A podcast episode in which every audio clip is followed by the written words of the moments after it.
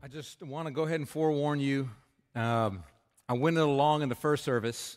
Uh, sermon was a, a, little bit lengthy, and as I was uh, walking out of the service, my friend over here, who's supposed to be my partner in crime, who no longer will be my friend because he sent me this picture right here. Why, why don't you look at this picture that he sent me?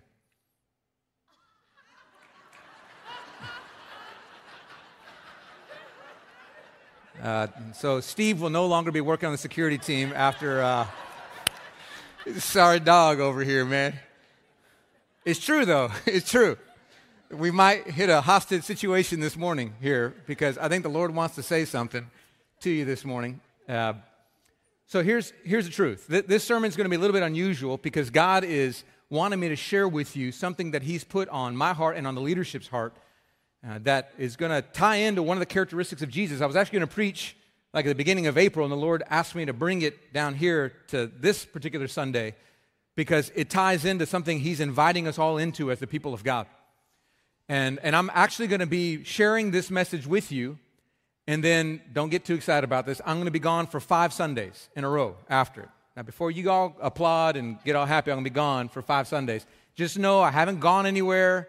Lord, stop it, Steve. Stop. He, he's applauding over there. That's the same dude who put the picture up there. I, I'm going to be gone because I'm going to be casting this vision that I'm sharing with you today, this thing that the Lord is inviting us into. This morning, I, I spoke in the chapel, and then I'm here at this 11 o'clock service. Next Sunday, I'm going to be at the 9:30 service preaching in Spanish, and then over at the 11 o'clock Spanish service at Grand Prairie. And then the next Sunday, I'm going to do the English service at Grand Prairie, and then over to the South Oaks campus at 11 o'clock so that I have a chance to share with the entire congregation what the Lord is, is putting on my heart. Then, after that, I'm going to be uh, taking a, a, mission trip to Central Asia with the high school seniors to see God's work with a place where the church shouldn't be growing, but it's growing. And I'm super excited about that. Y'all can be praying for me for that. And then after that, we have our annual Serve the City Day where we're going to be gathering together with all of our campuses at the Levitt Pavilion on a Sunday morning. And then we're going to, we're going to have a rally a celebration, and then we're going to go out and serve the Mission Arlington churches in the apartment complexes. And so you're going to have five Sundays without this sorry dog speaking into your life. But the reason I don't want you to get too excited is because after that, you're not going to be able to get rid of me. There's so many sermons in a row that I'm preaching because we're on a dead sprint toward Easter Sunday and getting our hearts ready for it. But, but this morning, I have to share with you something the Lord has put on my heart because uh, it is something that I think if, if we don't understand as a church body, we're missing what God is doing this particular year. Last summer, as a leadership team, we, we were fasting and praying like we do every single summer. You guys who've been around for a while know about this. I share with you that our leadership is based on prayer, not just us trying to figure out a good strategy.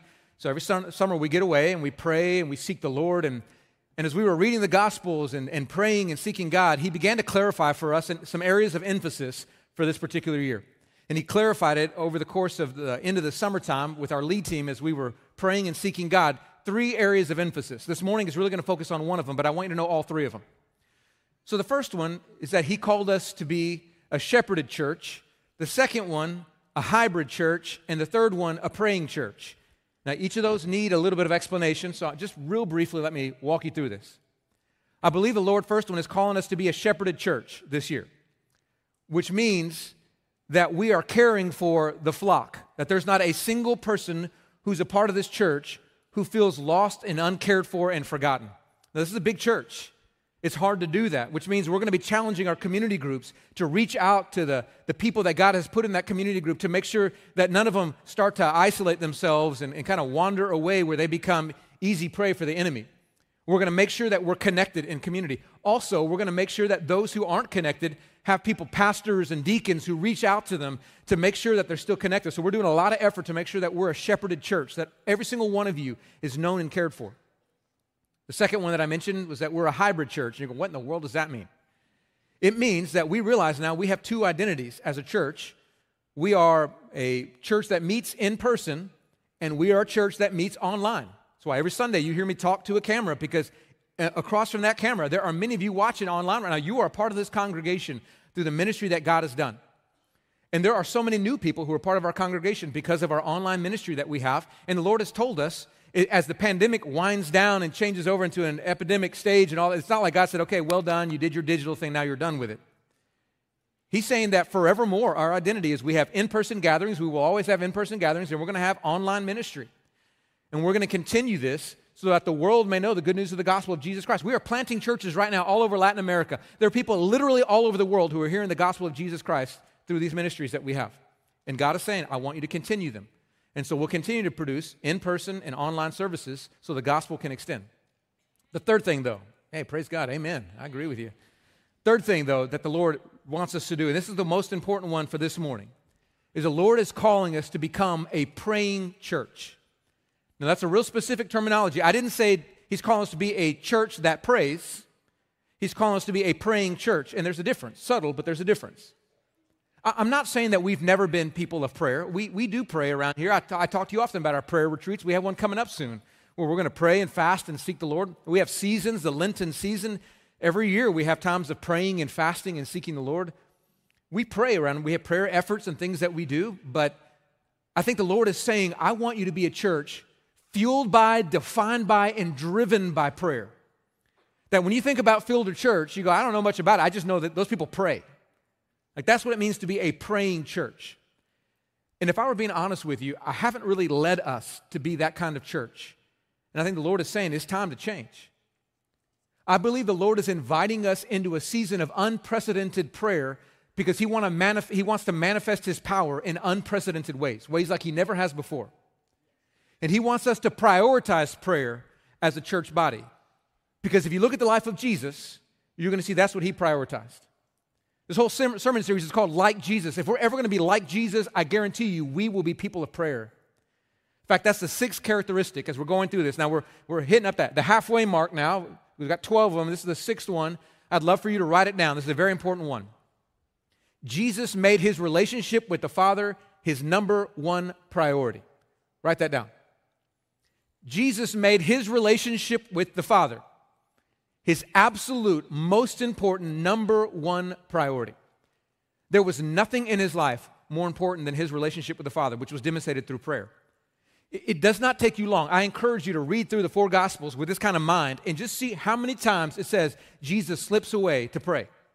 Over and over and over again. Which, remember now who this is. This is God in the flesh, and he kept slipping away to be with his Father over and over and over. Now, we're going to be looking at a number of scriptures. If you can see this, anytime you see that many tabs, that means we're going to be all over the place. So if you're on your phone, don't be playing games, be looking at the scripture. If you got a, real Bible, get it, get ready for it to start smoking because we're going to move around. We're going to start in Mark chapter 1.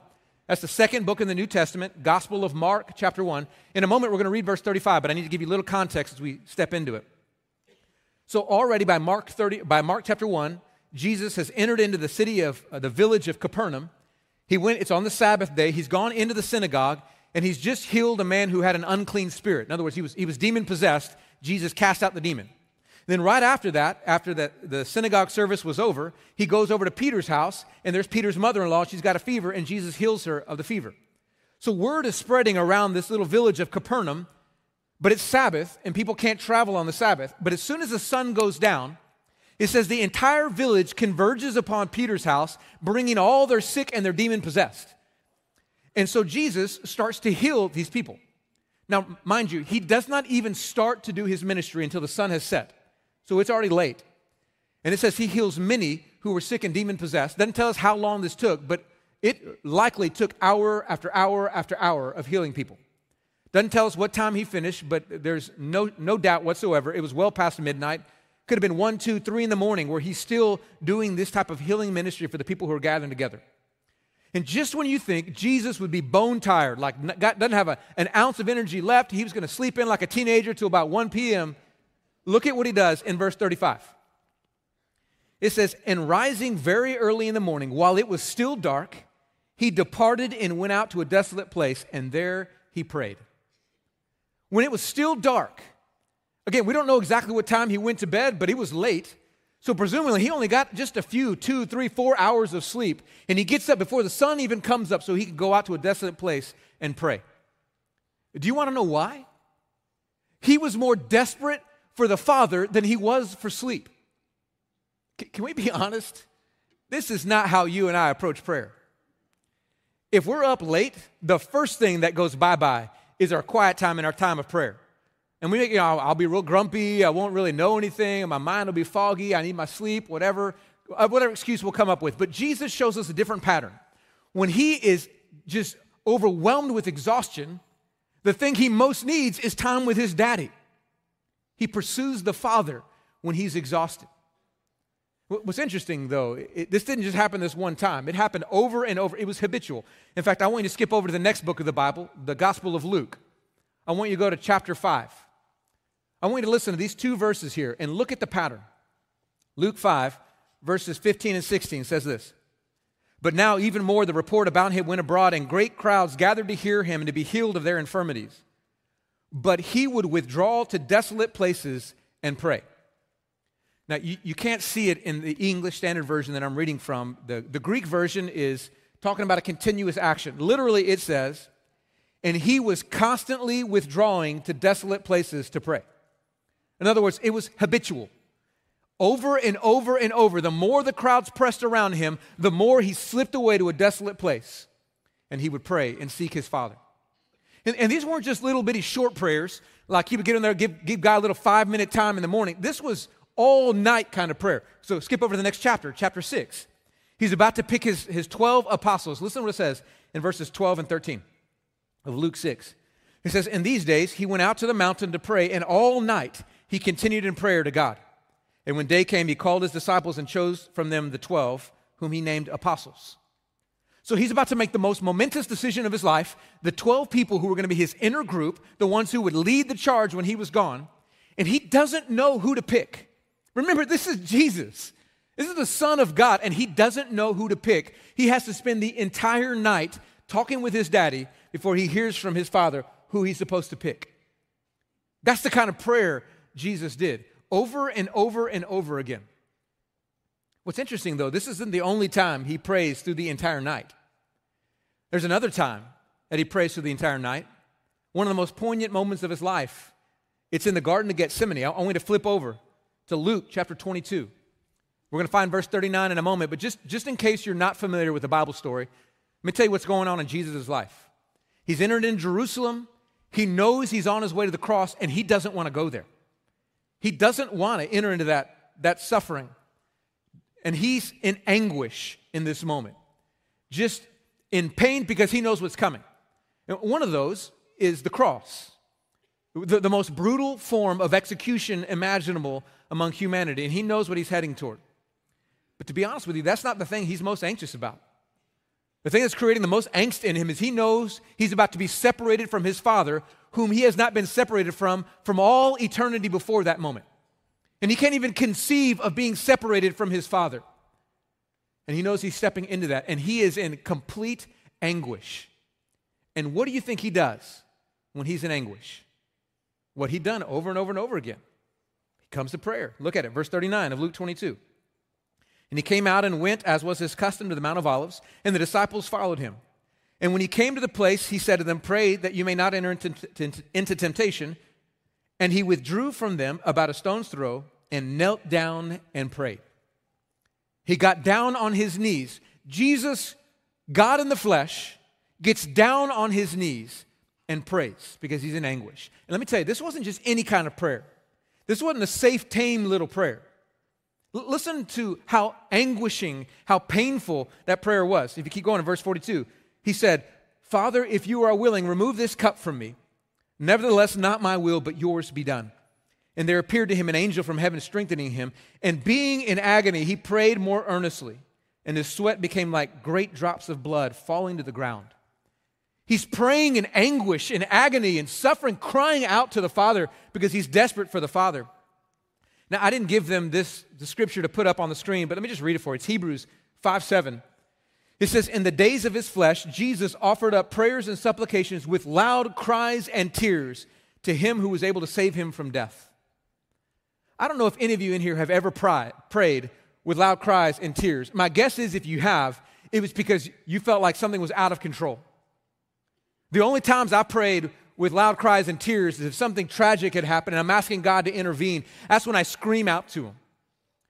Jesus, the Son of God, comes before His Father in loud cries and tears because He is utterly helpless without His Father. And He needs His daddy to intervene. This is such a huge point to prayer that I think we miss.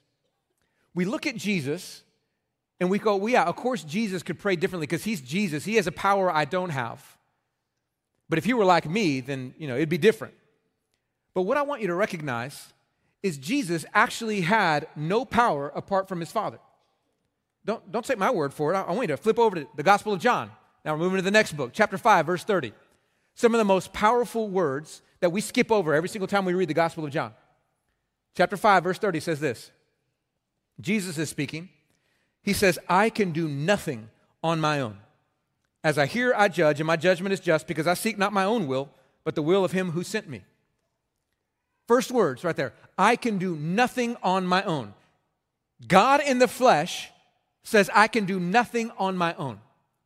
Now, there are people, I think, who wrongly limit this particular passage, and they say, well, no, he's only talking about he can't do his own will. He, he can only do the will of the Father, which, by the way, is true. But the reason that's true is because he knows he doesn't have any power apart from his Father, and therefore he has to obey the will of the Father in order to receive the power of the Father. If you were to go over to Philippians chapter 2, it says that Jesus emptied himself, taking on the form of a servant, being made in the likeness of man. This is the, the cruelest aspect of the incarnation of God taking on flesh. He emptied himself of his divine power. So when he is on earth, all the miracles that you read about and hear about happen from the Father through the Holy Spirit inside of him. This is why, interesting, maybe this has confused you before, why every once in a while Jesus is walking and it says he felt power leave him. And what do you mean power left him? It's because Jesus didn't have inexhaustible power any longer on earth. He had to constantly receive fresh power from the Father through the Spirit, which is why he constantly went over to pray. He could actually feel the power releasing from him because he received fresh power again and again. Let me tell you why that matters. If that's true of Jesus, it means that you and I have the exact same access to power that Jesus did. In other words, we can do the same miracles and see them played out as Jesus did. Now, if you think I'm getting out of line, then again, don't take my word for it. Flip over to John 14, verse 12. Again, profound words that we can just flip right over as we're reading through the gospel. John 14, 12 says this Truly, truly, I say to you, whoever believes in me will also do the works that I do. And greater works than these will he do because I am going to the Father. Now, when Jesus says, I'm going to the Father, if you keep on reading in chapter 15 and chapter 16, you'll realize the context of that is he's saying, This is good news that I'm leaving you because when I leave, the Helper, who is the Holy Spirit, will come to you. And when I leave, you receive the same source of power that I have. And he says, You can do the same works that I'm doing. Actually, you can do even greater works because you're going to be on earth longer than I was on earth. I've got these three years to do this ministry, but you're going to be here even longer, and you have the same source of power. The same Father, through the same Spirit, that can cause you to do just as much, if not more, than I've done when I'm on earth. What Jesus is doing right here is just completely transitioning the way we view power. We have access to the miracles of Almighty God. All it requires is helplessness and faith. You look back at Jesus, and you'll see again and again he was helpless. And here's what I can guarantee you there are times when you pray when you feel helpless, and those are the most beautiful prayers you will ever pray. Helplessness is actually a prerequisite for prayer. Prayer, by definition, is a declaration of helplessness. It is me saying, I can't solve this. Almighty God, I'm looking to you. Do something. Prayer is a sign of helplessness, but it's also a sign of faith. It's saying, I'm helpless to do something, but God, I believe you can do something, and so I'm turning to you. And if you have helplessness and faith, then it doesn't matter how much theology you have, how, how beautiful sounding your prayers are or aren't, there's power in that prayer. The number one reason I hear people say they don't pray is they tell me, I don't know how to pray. I, I hear it all the time. Like I, I, would, but I don't, I don't know how to pray. It wouldn't, it wouldn't I, don't, I don't have enough training. Uh, you know, people, they're better prayers than me. Like I'm just not good at praying and God won't answer because I wouldn't know what to say. And I, I want to correct that this morning because this is so incredibly important for us. In, in fact, I, I didn't have them make a slide for this because God keeps changing the sermon every single moment I, I walk on. But this particular thing I would love for you to memorize, write down, get to know. Here's what it is It is not the quality of your prayer that matters, it is the quality of the one to whom you pray that matters. I, I want you to get that. I'm going to say it one more time. It is not the quality of your prayer that matters, how good it sounds, how perfect it is. It is the quality of the one to whom you pray that matters. And those of us who believe in Jesus Christ, we are praying to the infinite God. And there is nothing our God cannot do. I heard probably the best illustration about this as I was reading a book on prayer, and, it, it compared prayer to a light switch. So if you think about a light switch, when you, when you walk into a room and you flip on the light switch, the light comes on. Now, it looks like that light switch is generating the power for the light. I mean, it just looks like it because you flip it and the light comes on. But if you know anything about electricity whatsoever, then you know that light switch does not generate any bit of power at all. All it does is connect the bulb to the power source. It closes the circuit so that the power source can come to the bulb and turn it on. And this, this gentleman who wrote this book said, This is what prayer is. It is not the, the prayer type that matters any more than it's the switch type that matters. So let me go ahead and tell you if you have a gold plated light switch that is made of ivory and has embedded diamonds that cost $1,000, or you have a 39 cent light switch from Lowe's, as long as they connect you to the power source, they both deliver light to the bulb. In the same way, it doesn't matter if you just moan and groan when you're praying because you don't even know what to say. Sometimes that's the Spirit praying for you. Or it doesn't matter if you have King James English, oh, that would thou Lordest moveth on my behalfeth, or something crazy like that. It doesn't matter how polished or unpolished your prayer is. All that matters is the faith to believe that you're connecting to the source of power. And that's good news for every single one of us in this room because, truth be told, none of us know how to pray the way we ought. But, but as I was chewing on this, the Lord kept giving me more and more insights into this imagery of the light bulb. Because there's another thing fascinating about light bulbs. You can connect to the, the same power source, but produce a very different kind of light based on the wattage of the bulb. You, you can have, a, maybe you have like hanging patio lights, little 15 watt bulbs in them. And it's receiving that the same 120 volts coming to it, but each little lamp only produces 15 watts. And, and then you can have a 150 watt bulb in a lamp. And it's the same power coming into it, but it produces a totally different light. And I think the Lord was just showing me this is the quality of our faith. If you want to see the power of Almighty God, it doesn't depend on the quality of your prayer, but it does hinge on your faith. If you do not have much faith, you will not see much power from God, even when you connect with Him. I mean, look at Jesus, his pattern. He says in his own city, in Nazareth, he couldn't do many miracles because the people there didn't believe in him. But then you go to other places and you see people who have faith, a centurion soldier who says, You don't have to be there, just say the word and my servant will be healed, and God does a miracle. If you have faith in who God is, and you come to Him helpless, saying, God, I need you, you will begin to see the power, the bright light of Almighty God. You just connect to Him with faith. But then there was another thought that was actually pretty sobering that the Lord brought to me. It, it actually came to me as I was praying on Sunday morning here in this room. And it was the thought of, of a light bulb, and going back to the incandescent light bulbs when, when there's a filament out. So you, you do recognize, like when you walk into a room, and let's say it's a closet and you have a little 60 watt incandescent bulb in there and you flip the light on. If the light doesn't turn on, the first place you go isn't to the electrical panel to see if there's something wrong with the breaker. The first thing you do is you unscrew the light bulb and you shake it. You want to hear, is the filament broken? And you know, normally they go, you know, the filament's broken. You get a brand new light bulb, you screw it in, and boop, it'll turn on. Because nine, 90 times out of 100, it's going to be just a filament that's out. You just got to replace the bulb. And I think sometimes we don't take the same wisdom when it comes to prayer. There are some of you in this room, there are some of you watching online, and I know it. You have prayed so many prayers that have been unanswered. You see no power in your prayer, you see no result of the work of God, and you are going back to the power source to see what's wrong with the power source. You're going, all right, uh, there's something wrong with the breaker here, something wrong, there's something wrong with God. Either he doesn't care about me, or he's not powerful enough to do something, or he's not listening There's something wrong with God because my prayers aren't being answered. And the place we should start isn't back at the power source, it's in the heart. We should be checking the filament inside us. Because the Word of God tells us that because of our own sin and rebellion against God, our souls are broken. The filament inside is not working. And we can pray and pray and pray and pray. We can try to connect to the power source, but if we're dead inside, we will produce no power of God. But the good news of the gospel of Jesus Christ is that He is in the business of redemption.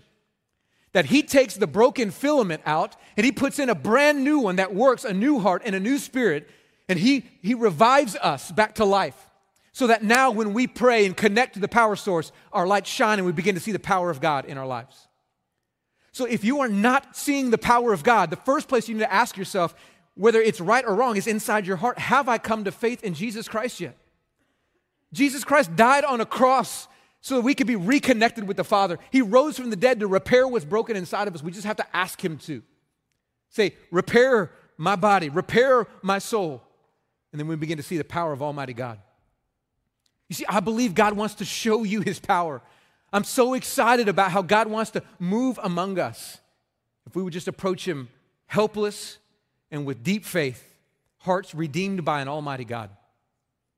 And that's why I believe in this particular season right now, God is calling us to make prayer just as much a priority in our church, in our lives, as it was for Jesus when he was on this earth.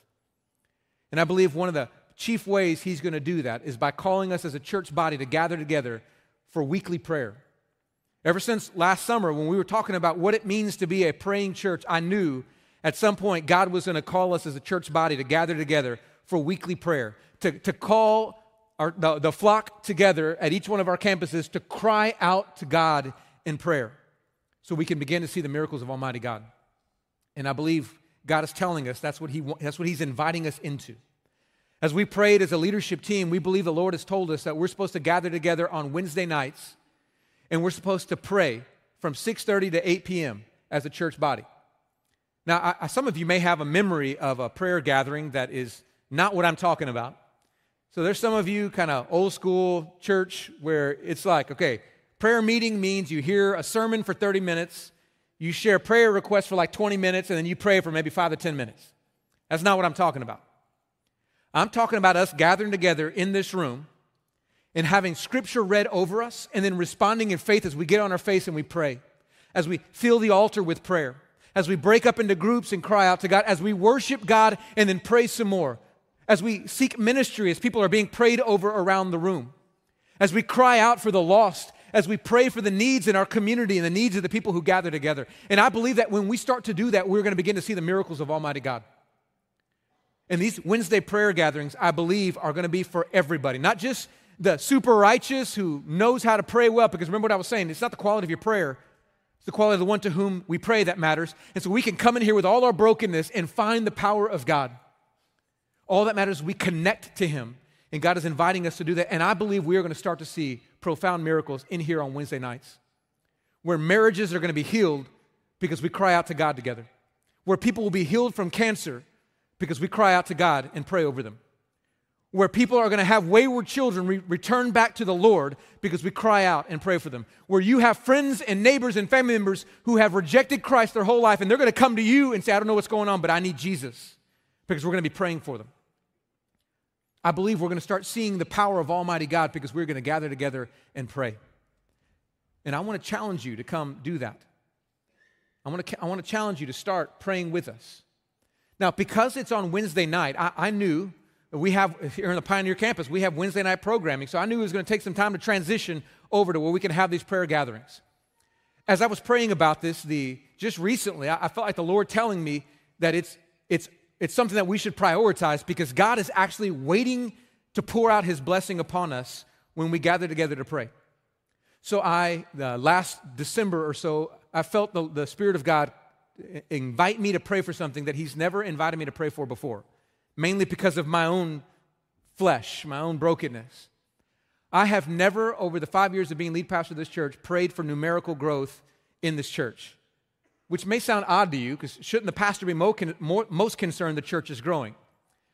But I couldn't pray the prayer with a pure heart, mainly because I think I would take I, I, would let it be an ego trick, I, trip. I would take credit for it. Because who doesn't want to be the pastor who steps up and the first five years of, the, of their pastor the church explodes and grows, and I'd be so busy patting myself on the back, I'd, my elbow would break. God knew it. And so instead of allowing the church to explode when I became the lead pastor, he brought a pandemic so we would have less people in the room now than we did when I first started five years ago. But let me tell you what I believe the reason why God wanted to do that. Because God is inviting me to ask for the first time to, to pray for growth because I believe God is saying now everyone's to know, Jason, it has nothing to do with you. Because you're to have the same lame preacher up here every single Sunday preaching. We're to have the same ministries, the same staff, the same basic things that we do around here. Nothing's to change except for one thing. We are to pray like we've never prayed before, and therefore we're to see God move like we've never seen him move before. And everyone's to know to God be the glory, not to anybody else. And so I, I feel God right now saying, I'm inviting, I'm calling you into this. Gather the church together to pray. But again, I know it takes time to transition to this. So as I was praying just the other week, I, I, just a couple of weeks ago, I was asking the Lord to bless it because it felt to me like fall was going to be the right time to launch this. Give us enough time to, to make the transitions we need with all that's taking place on Wednesdays, and everything will be great. And, and, and as I'm praying, it was an immediate impulse. I, I felt the Spirit saying, Why are you waiting to the fall? Start gathering together the church to pray. I told you I'm ready to move now. Gather the church to pray. And, and so I, I received that rebuke from the Lord. Okay, fall's too long. Yes, sir. I, um, I know when I can move it up to. I have a prayer series planned for us after Easter. It's going to be about a five to six week prayer series. And so I thought, okay, this is going to be where I can, I can call the church, teach on prayer for a few weeks, and then the last Sunday is going to be called to jump ahead and let's start praying together weekly as a church body. Still give me enough time to work with leadership and get where we need to get to, and then I'll challenge them to pray. And I feel like the Lord's saying, Why are you waiting to the end of a prayer series? To start gathering the church to pray. So, in my wisdom, I said, Okay, I'll do it at the beginning of the prayer series. This is the Sunday after Easter, we'll start. And I felt like the Lord saying, Why are you waiting to the Sunday after Easter to gather the church together to pray? And, and I got to be honest with you, at this time, I'm getting rather frustrated with the Lord while I'm praying because he just doesn't understand the leadership journey that it's going to take. Like, this is where my brain is processing, right? So finally, I changed my tactics and I did what I should have done from the beginning. I said, Lord, then when do you want me to start this? Right? That's, as you pray, guys, go ahead and start with that one. Lord, what would you like me to do? And I felt like the Lord saying immediately, I've already given you the time to start. You have a Lenten season coming up. We already have fasting and praying taking place all over this church, except typically when we fast and pray and we gather together to pray, there's only about 30 to 50 people who gather together at this campus to pray out of the thousands. And I think the Lord is saying it's time to gather the church together to pray. Now, the Lenten season is coming upon us. March 2nd, we're going to have a Lenten service right here in this room. And we're gonna, it's going to be a time for me to, to help us enter into the Lenten season as we prepare for Easter Sunday so that our hearts are ready. It'll be a season of, of fasting and praying and seeking God. And then on March 9th, I'm calling the church body, those who are able to, to gather together and to pray. Now, I know immediately your first question is if you have something on Wednesday night, what does that mean for us?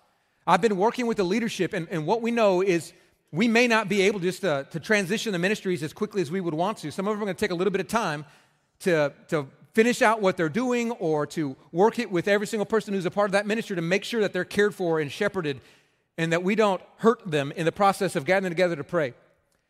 And so we're taking time working with the leaders to figure out what that looks like. Some groups will be able to transition very quickly. They can move to a different time or whatever, and they'll be able to come to our prayer gatherings at the beginning. Others, because of the nature of the ministry, are going to take longer for them to be able to transition over to, and that's fine. We want everybody to be cared for. But the Lord has been speaking clearly to say, I, I don't want you to wait to get everything figured out. I don't want you to wait to get all your ducks in a row. I want you to gather those who are willing and able, starting on Wednesdays, and then as this moves on and as more and more people are able to be a part of it, then watch the church grow as they pray and watch what I do when I answer. And so that's what I'm inviting you to. And I, I know you'll have questions, and I don't have time to give you all the answers to it, but just some small things for you. First of all, it's, it's going to be uh, children will not be a part of the prayer gatherings on a regular basis because it's going to be geared primarily toward adults as we gather together and pray. So we're still going to have our children's ministry taking place on Wednesday nights and we're going to incorporate more prayer into what the children are doing. Right now, it seems like with the students, they'll continue to meet on Wednesday nights, and then from time to time, come join us for the prayer gatherings that we have so that we can help instruct and teach them in prayer. But for the rest of us, those of you who don't have activities on Wednesday nights, who have not been coming, I want to encourage you immediately. The Lenten service be here March 2nd, and then by March 9th. And we're praying until the Lord tells us to stop, and I'm praying it's not for years that He tells us to stop, that we just keep gathering together on Wednesday nights, crying out to Almighty God, seeing the miracles of God. And I'm asking you to say, not for the person sitting next to me, not for the seasoned saints alone, but for every single one of us who believes in Jesus Christ. That we would say, and even if you don't believe in Jesus Christ, to come see the power of God so you can come to faith in Him, to gather together from 6:30 to 8 p.m. on Wednesday night, starting on March 9th. I believe God is calling us to the season. And listen, if you're watching online and you don't live locally, we're going to have an online expression of how you can pray enjoying what we're doing. Because we believe all of us should gather together and pray. And you'll hear more about that in the days ahead. But those of you who are able to, whether you live in the, the, the community, in the DFW area, or you're here in this room, I'm encouraging us to make it a priority because I believe God wants to move among us. So I know you have other questions about it. We're going to be There's a video that's going to go out this afternoon so the whole church body can know about this. But I'm inviting you to come see the miracles of God as you connect to the source of power. But as I was praying through this, there's one thing the Lord made heavy on my heart. I don't think the Lord wants us to wait till March 9th to begin to see his power. I believe this morning he wants us to begin to see his power. And I was walking around the room. I told some of the guys this morning, I, I, I don't know what the Lord is calling me to. I was going to wait till this moment to figure out what God wants us to do to respond. And I believe he's, he's given me instructions on how to lead us in this time of prayer.